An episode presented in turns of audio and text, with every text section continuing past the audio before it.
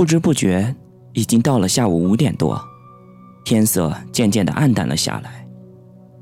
此时，从周围古董店里吹起一阵阴风，夹杂着一些淡淡的檀香味儿，吹拂到了宋小沫的鼻子上。那是一种腐朽的气息，仿佛穿越了几百年，从地底下传了出来。宋小沫浑身发起一阵凉意。何志颖也是哆嗦个不停。过了一会儿，他又接了一个电话，说了几句就匆忙挂断了。还是那个警察找我，想约我吃饭。哦，那你快去吧。他说，如果你在的话，就一起过去。我去做什么？宋小沫的脑子转了转。立刻想起了那个盒子。这些警察一定是为了那个盒子而来。他们到底在怀疑什么呢？见宋小沫有些犹豫，何志颖说：“如果你不想去的话，就算了，我去找他聊聊，说不定还能拿个好市民奖呢。”那好，那到时候你就说你没见到我。对了。那你打算怎么处理那个盒子呢？尽快想办法找到那个女主人吧。何志颖轻叹了一声，说道：“唉，但愿他没有给你带来厄运。”两人又聊了几分钟，在一个路口分别了。宋小沫裹了裹风衣，独自一个人向前走着。穿过了几个小道，他来到了一个空旷的广场上。奇怪，这么大的广场上居然没有一个人。他发现，对面有家很大的古董店，很远就能闻见从里面散发出来的浓浓的檀香味儿。门前还立着一个青铜色的香炉，上面有萦绕着的一缕缕青烟。这一切，都有一种诡异之气。仿佛已经是在另一个世界。最令他无比震惊的是，屋檐上面居然还悬挂着几个晴天娃娃。他忽然意识到，这种东西已经是如影随形般的，永远挥之不去了。这是一种巧合，还是一种不可抗拒的神秘？宋小沫有些累了，他靠在一个石板上歇了一会儿。那块石板很凉，很凉。他靠了几分钟，就觉得全身冰冷。他起身一看，天哪，那是一块墓碑。他触电般的闪得远远的，忽然感觉到头发昏。他用手撑着额头想：难道这是什么不祥的预兆吗？就在这时候。古董店里走出来一个女孩，穿着一身白色的连衣长裙，长发遮住了半个面孔。在那块墓碑的背景下，她宛如一个白色的幽灵。宋小沫大着胆子问了一句，他感到自己的声音都有些变调了：“小姐，你你是谁呀？”我。是这个古董店的老板，先生，有什么需要帮忙的吗？宋小沫仰头定了定神，渐渐控制住了自己的恐惧，然后走进了古董店。那个女孩忽然说道：“先生，您的印堂有些发黑呀。”“是吗？你的意思是说，我有大难临头了？”厄运将至，性命将歹。宋小沫有些生气，他心想：这个女孩也太不会说话了。您最近接触过死人没有？或者去过殡仪馆参加别人的葬礼没有？还是说你见过什么不干净的东西没有？没有，没有，没有。你这个人什么意思呢？宋小沫不耐烦的打断了他，他尽量用生气来掩饰自己内心的恐惧。那个女孩微微一笑，说道：“哦，对不起，我跟你开了个玩笑。其实这只是你的生理警告，脑压过高、神经衰弱、脑部的循环不良，或者各种脑内的组织的变异，在额头外出现了征兆。最直接的就是额头色泽转暗，皮质转粗，干燥无光。所以，您应该马上安排休息，进行调理。”哼，你懂得还真不少，称得上专业了哈。我忘了告诉你了，我以前是医生，后来厌倦了，就开了这家古董店。宋小沫边听，在柜台前逛了起来。这里的古董琳琅满目，有玉器、钱币、陶瓷、器皿、字画，居然还有中国的青铜器。和唐三彩，先生，您需要什么样的古董？可以跟我讲讲。摆在这里的大多是都是样品和赝品。好的，我先看看再说。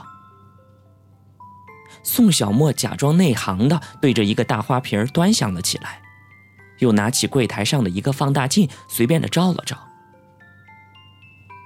这个是中国明代初期的青花瓷。您看，这上面的绘画是用大笔触粗直，画风单纯朴素，所用的青料色调浓郁处往往渗出釉彩，呈现铁褐色。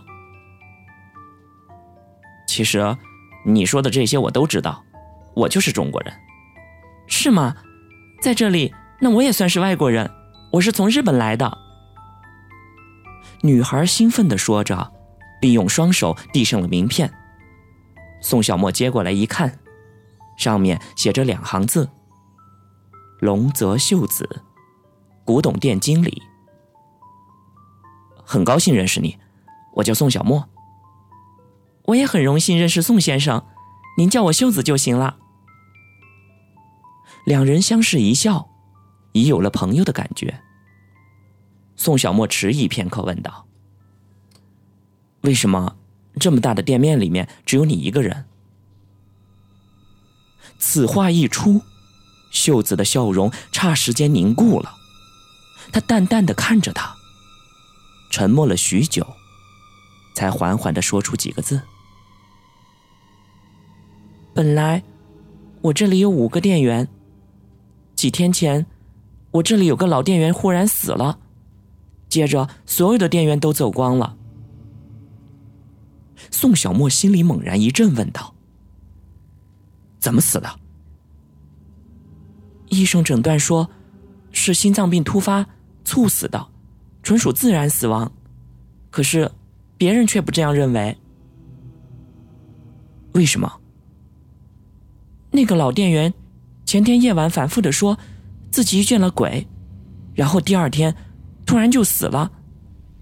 你看，就在那个位置。我这两天正准备给他立个碑，还没运往陵园，就先放在那里了。秀子用手指指了指那个地方，那正是墓碑的位置。十几分钟前，宋小沫就靠在那边。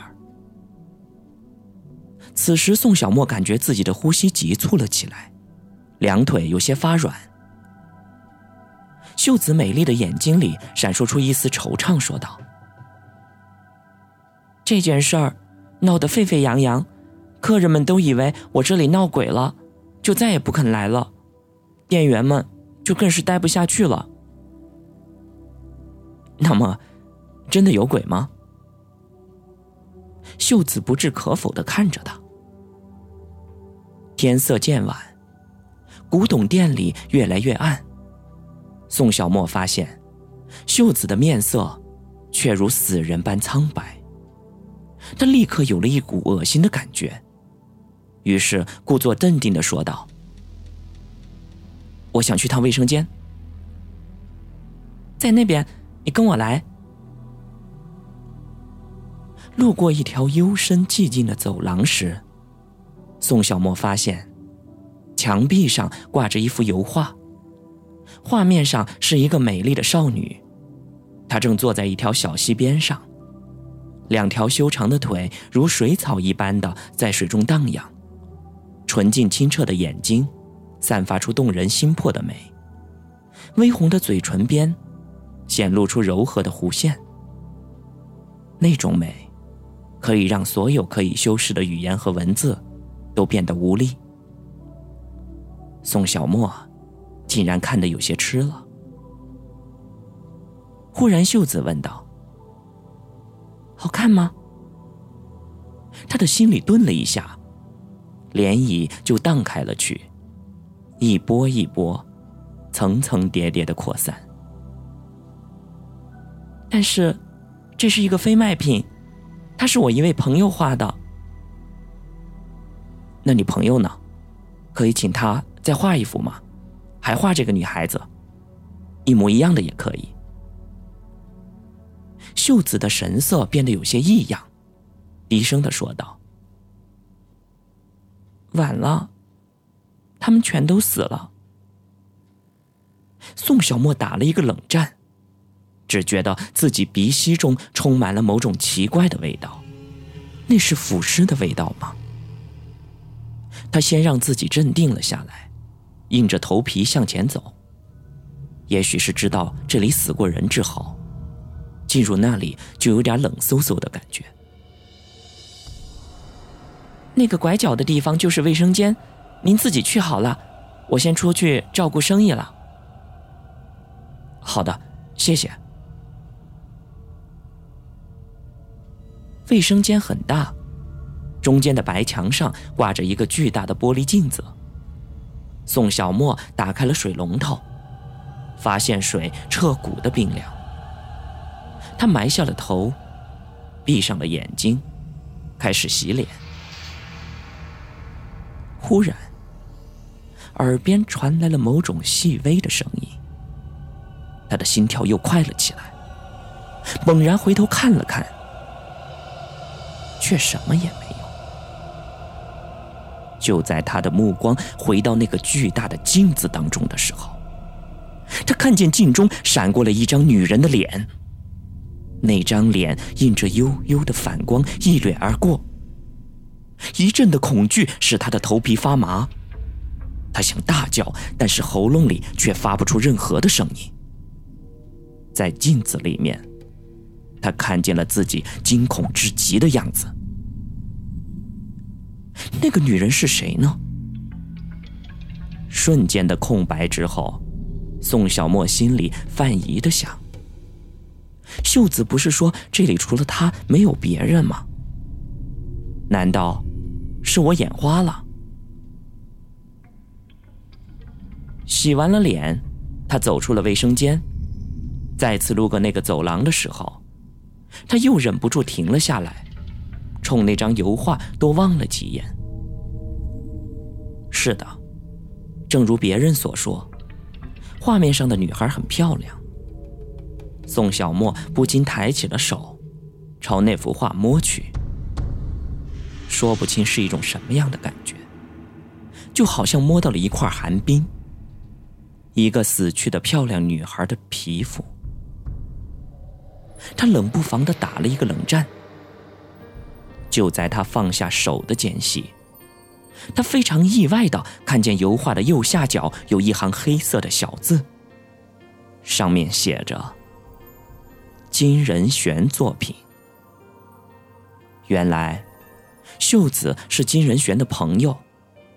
如果说这张油画是出自金仁玄之手，那么，这张画上的女孩，一定是申美萱了。